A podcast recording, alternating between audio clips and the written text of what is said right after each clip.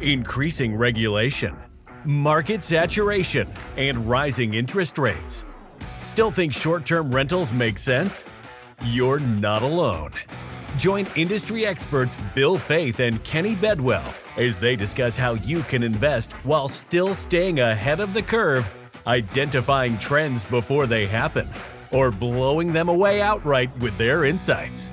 This is STRonomics. Are you looking to invest in short term rentals in North Carolina or South Carolina? There's a lot of great markets there, but even more important, than the markets are that you find the right agent. And that's where my man Tyler Coon comes into place. I personally used him for three purchases totaling over $3.5 million, and I would not look to anybody else. Just jump down into the show notes right here below the podcast, click on the link, and book a free discovery call with Tyler to explore the opportunities in both North Carolina and South Carolina today. Hey, everybody, Bill Faeth here. I'm joined by my buddy Kenny Bedwell from STR Insights. Today, we're going to be talking about the best markets to buy in right now. Right now, not a month from now, not last month, not in June, right now. And before we start, I'm going to tell you it's not Gatlinburg, it's not Gulf Shores, it's not Destin, right?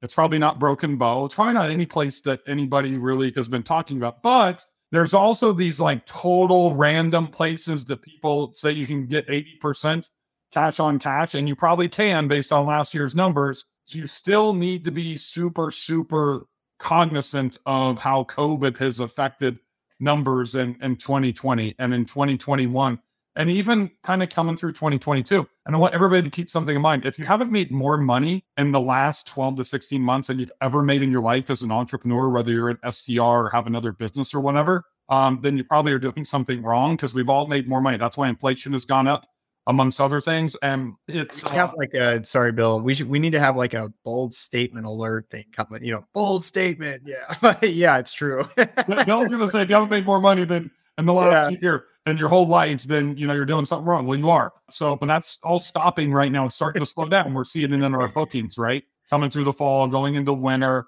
You see it in the housing market. You know, I think a lot of this stuff's forced by our government, but uh, we got to pivot around that. So it's going to be even more important as we move forward as investors into kind of uncharted territory where this really started in April. And Kenny talked about it even at the my national conference, right? And we've been talking about it kind of all summer as these things matriculate and play out with our economic situation. So, Kenny, what's let's just start chatting about it. Where's the best place to buy right now? Yeah, I love it, man. Loaded questions, loaded questions. So here's the thing, guys. The best play here's a, here's a quick and and uh here's a quick and dirty answer. The down and dirty answer. There we go. We can we can We're gonna get we are right Chris. Chris, where are you? Chris, we need some special effects here. I know, right? We we can end the podcast after this. Honestly, mm. guys, near national parks. So I and I would say I would say too near national parks that not everybody's talking about. People travel to national parks consistently every single year. And the number of travelers going to national parks has significantly increased. I'm not talking about the Smoky Mountains because everybody goes there. It's the number one trafficked national park in the country. I'm not talking about Joshua Tree.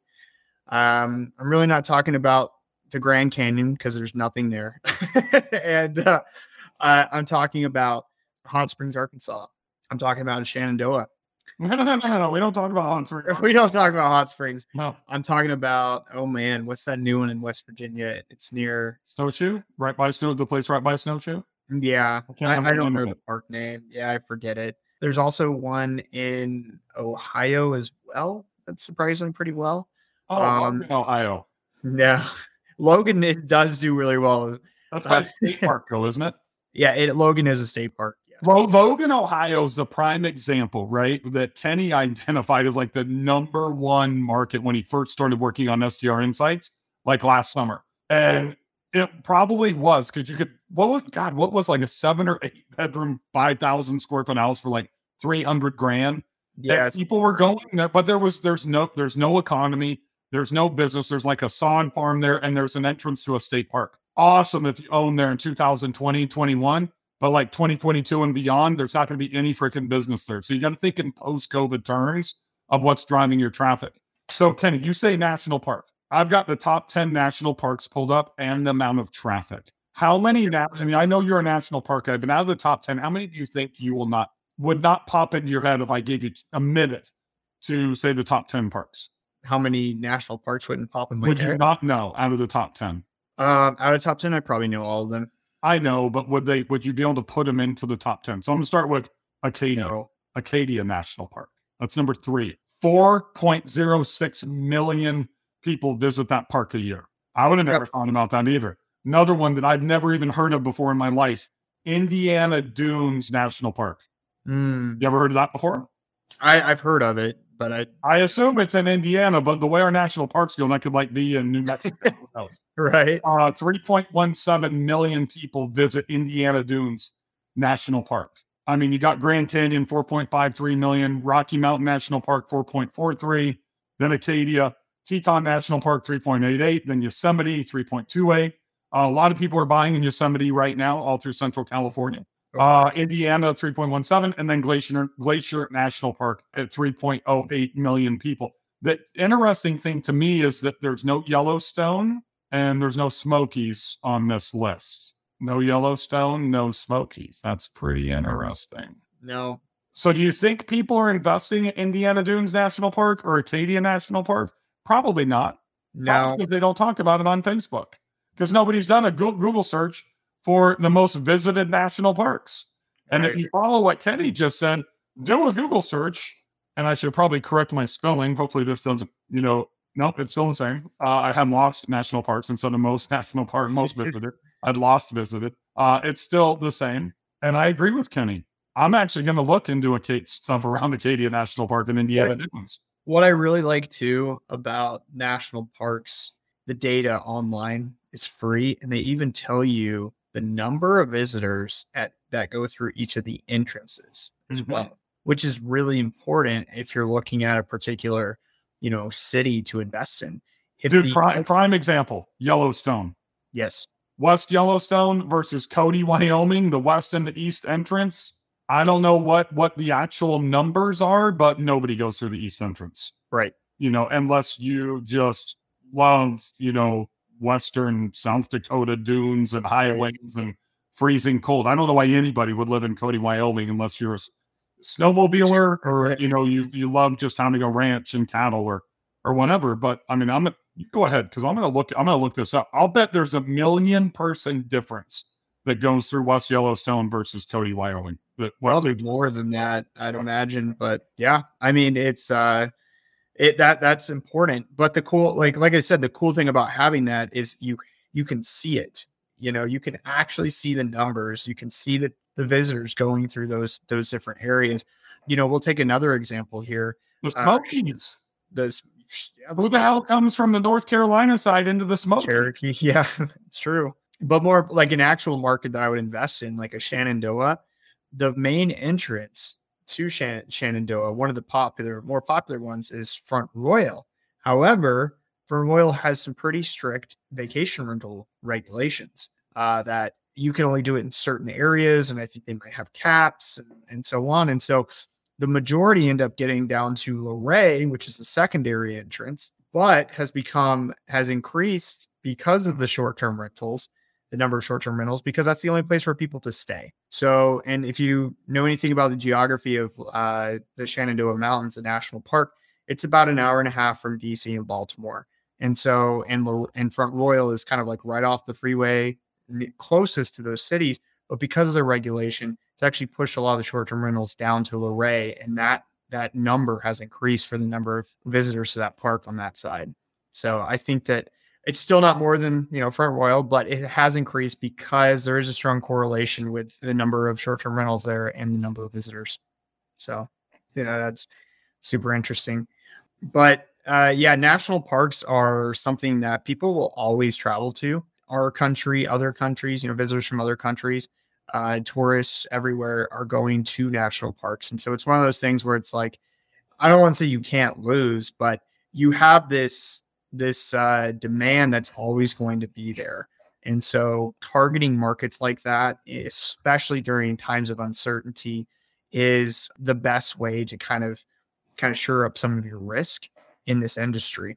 So I'm going to give you some data, Kevin, just on my reference because I love Yellowstone, meaning the actual park, not the Yeah. show. Actually, I like the show too, but Yeah. uh, 1.75 million people a year go through the west entrance. I can't find any data on the east entrance. That's how yeah, they're like, coming through Cody. I'm not kidding. There's literally no, I have found no data. So northeast entrance. I mean, I see pictures, but it shows me no data of. Oh, hold on, hold on, hold on. Oh, there we go. Yes, I found it. 222,000 people go through the Cody entrance. They refer to it as the northeast entrance, uh, where Yellowstone Lake is, as opposed to so one 1.57, I think it was. You're talking 1.35 more million, 1.35 million more people are going through the west entrance. right.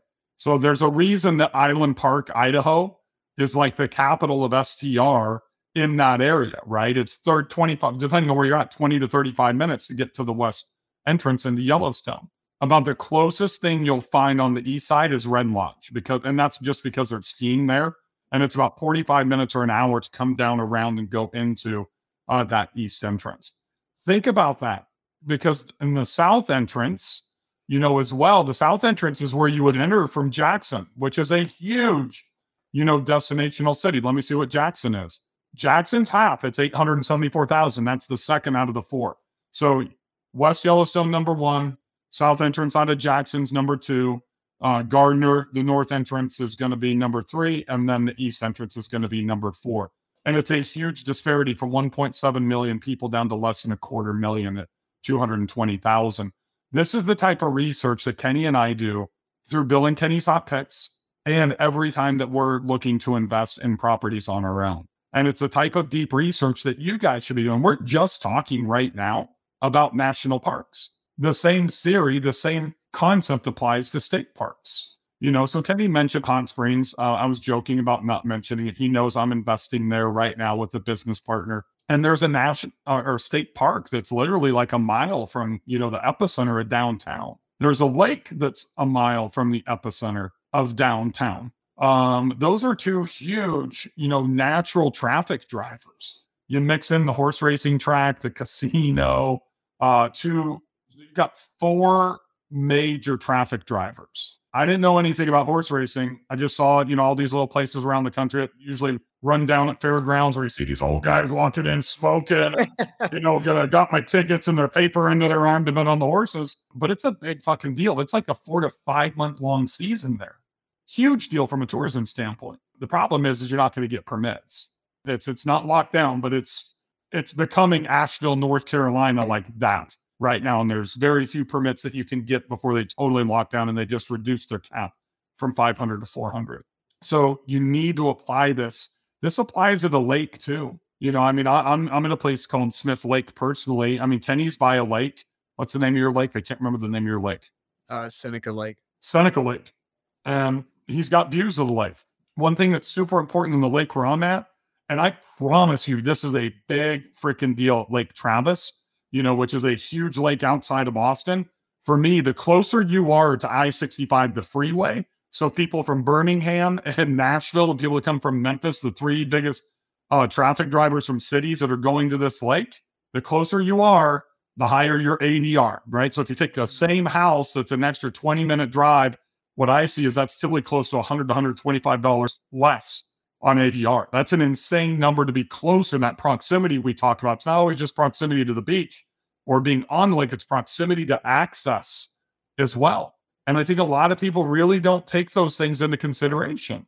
Yeah. No, I I uh I, I like that. So it, it's it's this growing trend of you know convenience. A lot of you know during COVID, it was the drive-in destination, and now we want convenient drive-in destinations. Whether it's gas prices that have forced us to be that way, but it's simply convenience uh, that really drives up a market.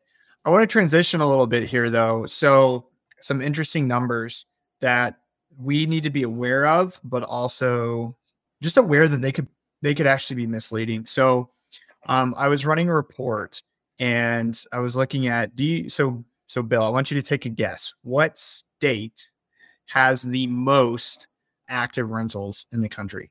Short-term rentals.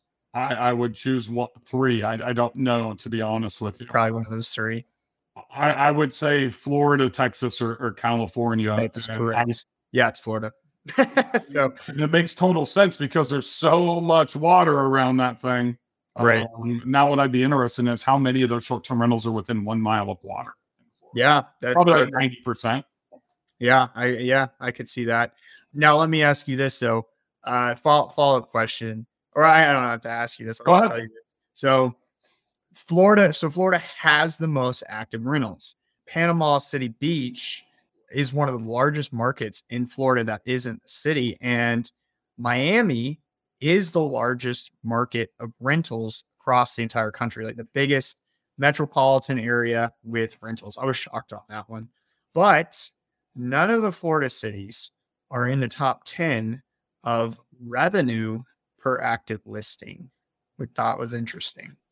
None of them are, and even the state itself drops off considerably into the teens when you take into account revenue per active listing, not just the total number of active listings.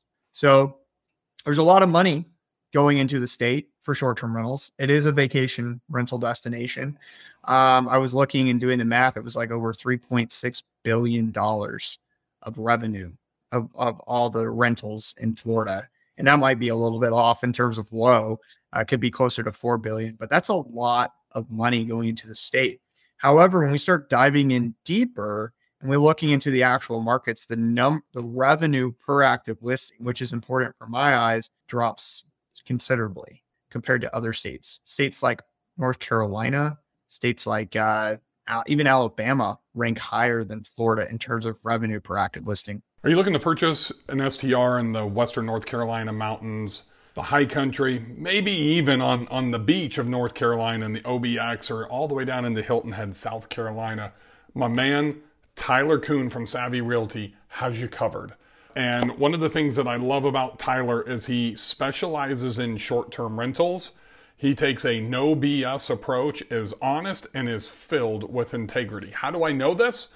because I've used Tyler on three transactions totaling almost three and a half million dollars, and he has absolutely crushed it for me. Look, if you're not sure where you should invest, he's based out of Asheville, North Carolina. He helped me invest in Banner Elk, North Carolina, and Beech Mountain, North Carolina. He's not only just a real estate agent that specializes in short term rentals, Tyler is also an owner of short term rentals and owns a management company. So, one of the biggest hurdles for us mentally is to get over how do I find cleaners? How do I find handymen? How do I find a plumber? Well, you know what? Tyler's dialed in and he helps his clients navigate those issues. So, if you're looking to invest pretty much anywhere in the Carolinas, Tyler Coon from Savvy Realty is your man. And right now, he's actually doing a free discovery call. You can click down on the link in the notes and set up your free discovery call with Tyler today. So here's what I would wonder about that data. If you could go one step farther and you look at the revenue per active listing, but the number of days available per listing. So what I, I mean, just once again, my hypothesis, my mind goes to, I, I hear that data and I agree with it a hundred, I can't disagree with it. But I just conceivably think that more people probably have second homes. Yeah. You, know, you look at you look you look at where you live, right? You live in New York. I mean, it's like a rite of mm-hmm. passage to go to Miami and Boca and you know, just to go to Florida during the winter, right? Right. Every entrepreneur that I know from Long Island to Philly, you know, to all those things that have clients, friends, whatever, they all own or go to, maybe not go to, but if they do own, they either own on the shore, Jersey Shore, they own down in Florida. So I wonder how many of those are not necessarily professional short-term rentals, like not even under property management, but just like, hey, let's just fire up an Airbnb and put two pictures up there and see if we can get, you know, a couple of bookings of 500 bucks a night to pay the mortgage type of a deal, you know, versus you get up into the pan. And I, and I would think that would be like, you kind of get out of the panhandle and out of that quadrant of, you know, Orlando and Kissimmee area and kind of those high density areas. I think that there might be a lot of that. I don't know. I'm just kind of sparking conversation. Really, if you ever watch those shows where they go like this? They want you to expand because, you know, we got to get to like at least 20 or 30 minutes on this podcast. Yeah. yeah. No, I, I think that's a valid point. You know, uh, there's a lot of snowbirds that come down and and we know that. But does that necessarily change the fact that there's still rentals during the summertime and how we look at the data? I don't know. So that there's there's some debate there, but I'm not going to debate. I just think that people need to look at these. They need to dig deep and they really need to think about the entire marketplace, right? Right. One of the things that I loved about the Banner Elk and Beech Mountain, the whole Western North Carolina market, once you and Emil kind of introduced me to that gap when you guys were doing research, because that was never on my radar. And and I want you guys that are listening to understand. I've got two point two million dollars invested into Western North Carolina. I have a client that invested well over a million, so I kind of take responsibility for that. So it's like almost 3.5 million I'm responsible for. That's not a shabby number for three properties. I wouldn't have been there if it wasn't for Teddy and Emil. I wouldn't be there if it wasn't for STR Insights that they were going through when we were in beta, when Kenny was in beta going through this stuff. But there's more than just data. You have to, what are you doing with that data? Right. right? So, one of the things I absolutely loved about Western North Carolina, it's not, it's, it, it is as simple as I don't have to Gatlinburg. I don't have to, you know, go and do all the, if I do Gatlinburg like I did in my Banner Elk property, I'm going to fucking crush it because very few other people are doing that. And that's what I did. But it is an old school legacy second home market from like people in Raleigh and Charlotte and mm-hmm. Tennessee and that type of stuff. And when I did the friendly competitor method, and I spent hours and I have spread spreadsheets and different tabs on this and really just looking, okay, so we always give Celia credit for kind of coining the term golden girls, right? So you look at these houses that haven't been updated. So I try to keep track. Has this house not been updated since the 70s, the 80s, the yeah. 90s, the 2000s, or potentially like in the last five to seven years where it has modern design? And I mean, I could, I, I felt like less than a handful. I went through hundreds of properties, less than a handful that were, had been updated to modern design, right? So that's really when the light goes off. I hear that ding, ding, ding, ding, ding, that bell. Bill, what you and what you, what I do, what me and my wife do as a strategy, this market is ripe for that. Yeah. So that's what we've done. And we just took three and a half months, three and a half months to literally get a $500,000 property ready to, to be listed. We usually do that stuff in five to seven days, right? Because we wanted to nail it. And honestly, the services suck there. So we didn't have, you know, the support that we need. Um, and we had issues, but we nailed it. She nailed exactly what we do that is that separator. So I think what you have to look at is you look at your data, right? That should help you determine market, should help you determine bed count, should help you determine how much you want to invest. But then you need to go to that next step. And one of the things that I love, you know, it's great with AirDNA when you can type in Rentalizer, put your address in, they give you the top eight properties. But if you haven't used that dude's tool yet in STR Insights, when I go into Banner Elk or Joshua Tree or Broken Bow or Ogallala, Nebraska, and I see something that I like after all my research, I can click on the map and I can see all, all the comps that are around there, right? That's something that's super duper important that we can't really do anyplace else. I know I'm not here to, to pitch his tool, but that's what gives me the vision. And I think that's really critical the vision to be able to think out of the box the way that I think when I'm running through my economics, through my numbers, and I'm getting into my evaluation process. And I think a lot of you are just going and running like one set of, of data, one set of numbers through whatever data tool you're using, and then you're making decisions. Yep. That's just the surface if we're scratching, folks. That's what this, it's the reason that Kenny and I started this whole podcast was to educate you guys that it is so much deeper than that, so much deeper.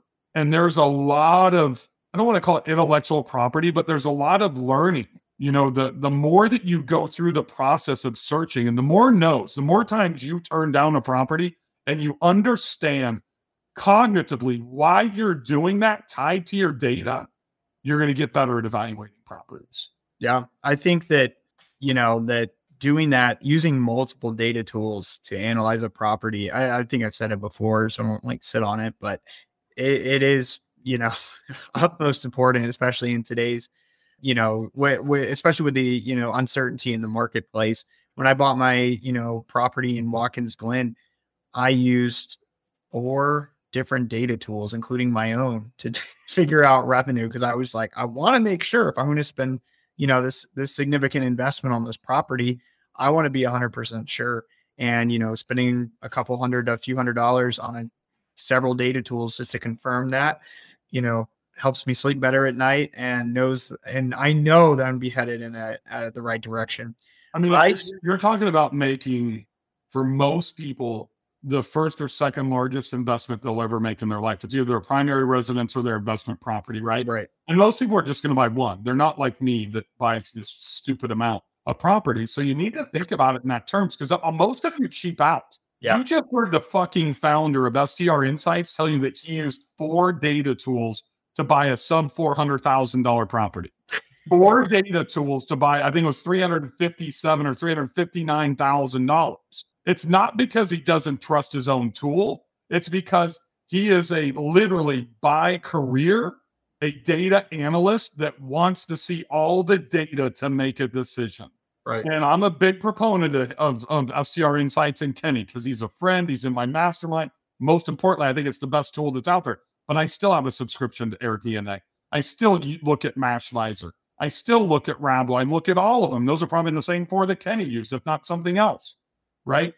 If I paid for all four of those for two months, it's probably less than 400 bucks, 500, 600 bucks. Let's say $600. If I'm buying a $500,000 property, that's like less than 1%. Yeah. Why would you not spend five or $600 to ensure you're making the right decision? Because most of you don't. That's why Kenny and I started billing Kenny's hot picks to where we'll do all of that for you. So if you if you're not confident, and I am going to do a sales pitch here, if you feel like you're one of those people that don't know how to evaluate properties, we want to help you. We Oh, want yeah. to make sure that you are making the right decision. You should go to bkhotpicks.com. I'll type it in here and I'll let Kenny talk here in a second because we only deliver properties that are doing 15% plus gross ROI anywhere in the country. And we have different regions as well. You sign up for one of our regions. You want something in Florida or Alabama or Western North Carolina or California, sign up for a region. It's like it's it's extremely affordable and it will save you so much pain, time, and heartache, especially if you don't have the confidence to be able to evaluate properties and analyze the data as well as Kenny. Yeah, and we also give historical data as well. I think that's really important. So you can see the trends in the actual data itself from 2019 and 2020 to 2021 to the last 12 months because there's definitely been a shift and we don't just use 2021 numbers to say oh this is what the revenue is it's it's based on you know looking at the historical data and looking at what it's currently doing and the projections from there so yeah we've had several several investors i find properties we're excited to to see how well they do so we can have that uh those testimonials of you know actual hey after a year of bk hot picks you know what did uh you know what did these people make from our decision? So yeah it's just a super valuable tool but uh i guess moving away from that we've This talked about episode is brought to you by bkhotpicks.com. The link there we go we need to put our children through college. Help us out. yeah help us out now But we kind of got sidetracked more into the technical side of the evaluation process, Kenny. Um, that's probably my fault. It usually is. I'm the one that you know rain mans us into. Well, I, it's important because I it, it reminded me. So I was at you know I was at a conference this week. You were at the same conference, so we were in Houston together, and I spoke to. Uh, I was actually a spon- STR Insight sponsored the conference, and so I had a little booth. the Range Entrepreneur Summit with TJ Tajani down in Houston. There you go. uh, so I I spoke to several different investors, uh, whether it was rental arbitrage or people who purchased properties, and they had horror stories. Like I'm talking, you know, they're like, yeah, I bought a property. Um, and I'm not trying to pick on Florida, but I bought a property in Florida or I bought a property in, you know, some random place and it's not making as much money as I'm hoped. Uh, and I'm actually losing money on it. I bought it, you know, it's beginning of this year or did rental arbitrage at the beginning of this year, and I'm stuck in lease. And I said, the number one question I asked is, I said, what did you think it was going to make? And they said, I wasn't sure. I just got the property. And I and that's scary. I know a lot of people listening don't, you know, don't do that. Hopefully don't do that. Let's just assume they don't do that. But That scares me to death, Kenny. Yeah. You have no idea. I, I'm glad you probably do now, but prior to Yeah. insights, it's every week. Every week. My agent told me it would make money. My agent said my the property management company said it was doing eighty, ninety thousand dollars a year.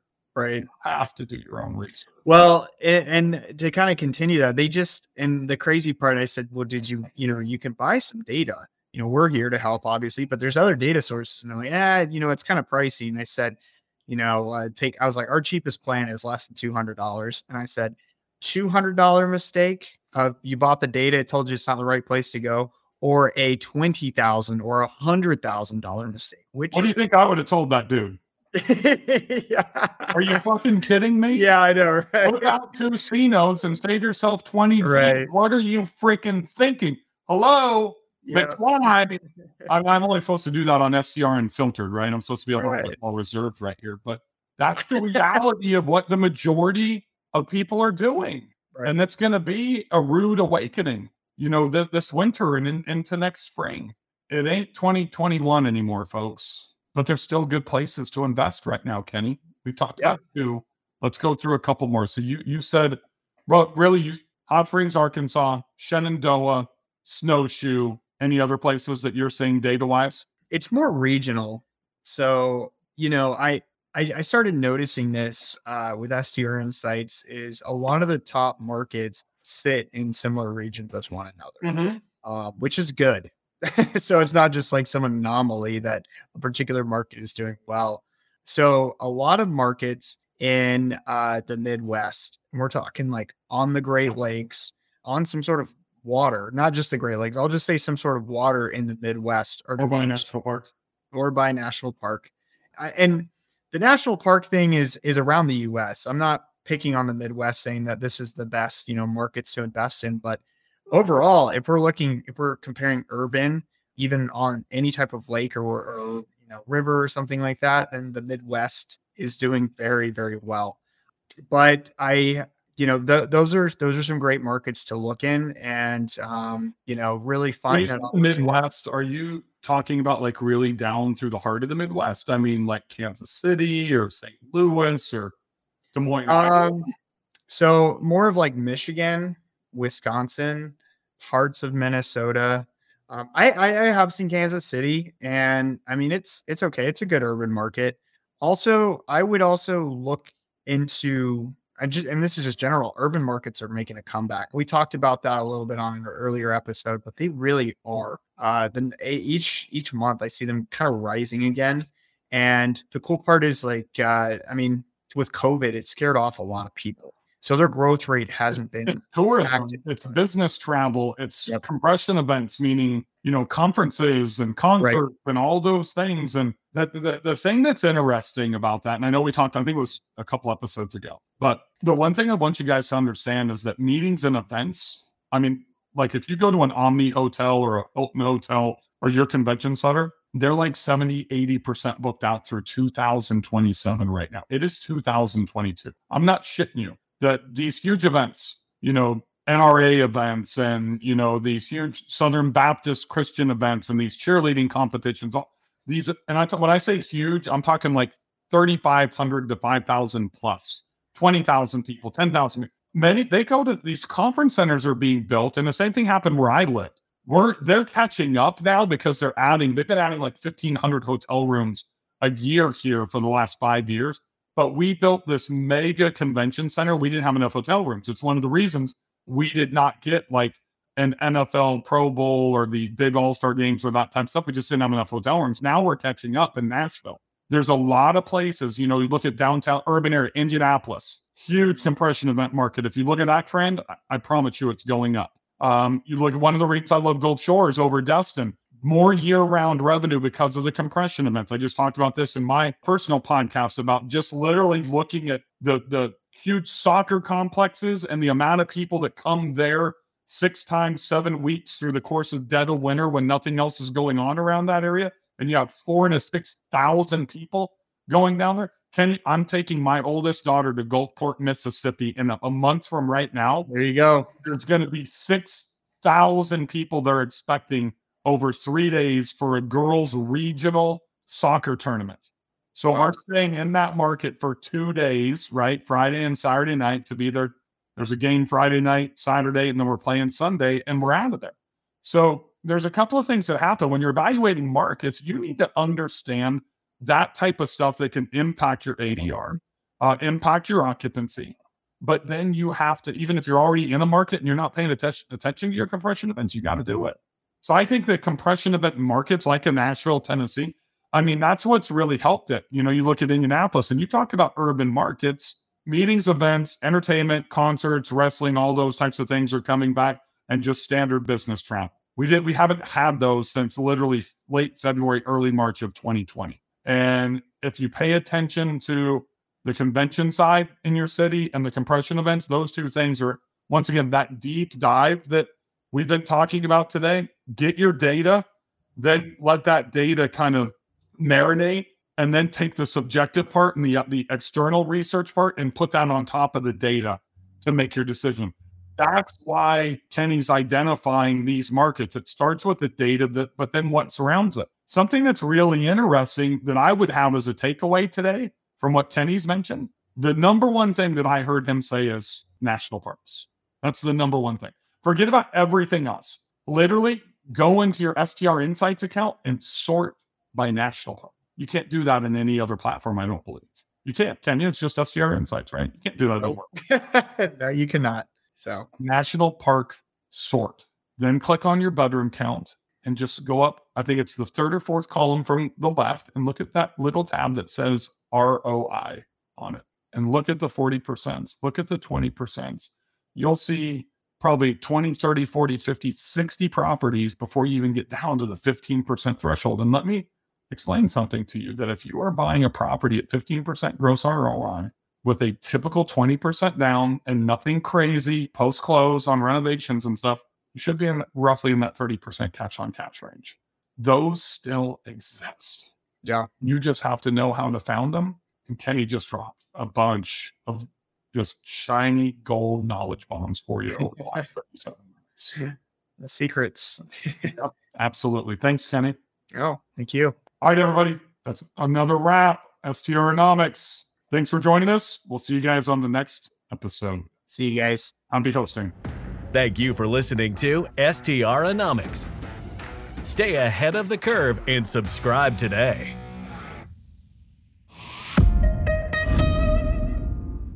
This podcast is a hospitality.fm production.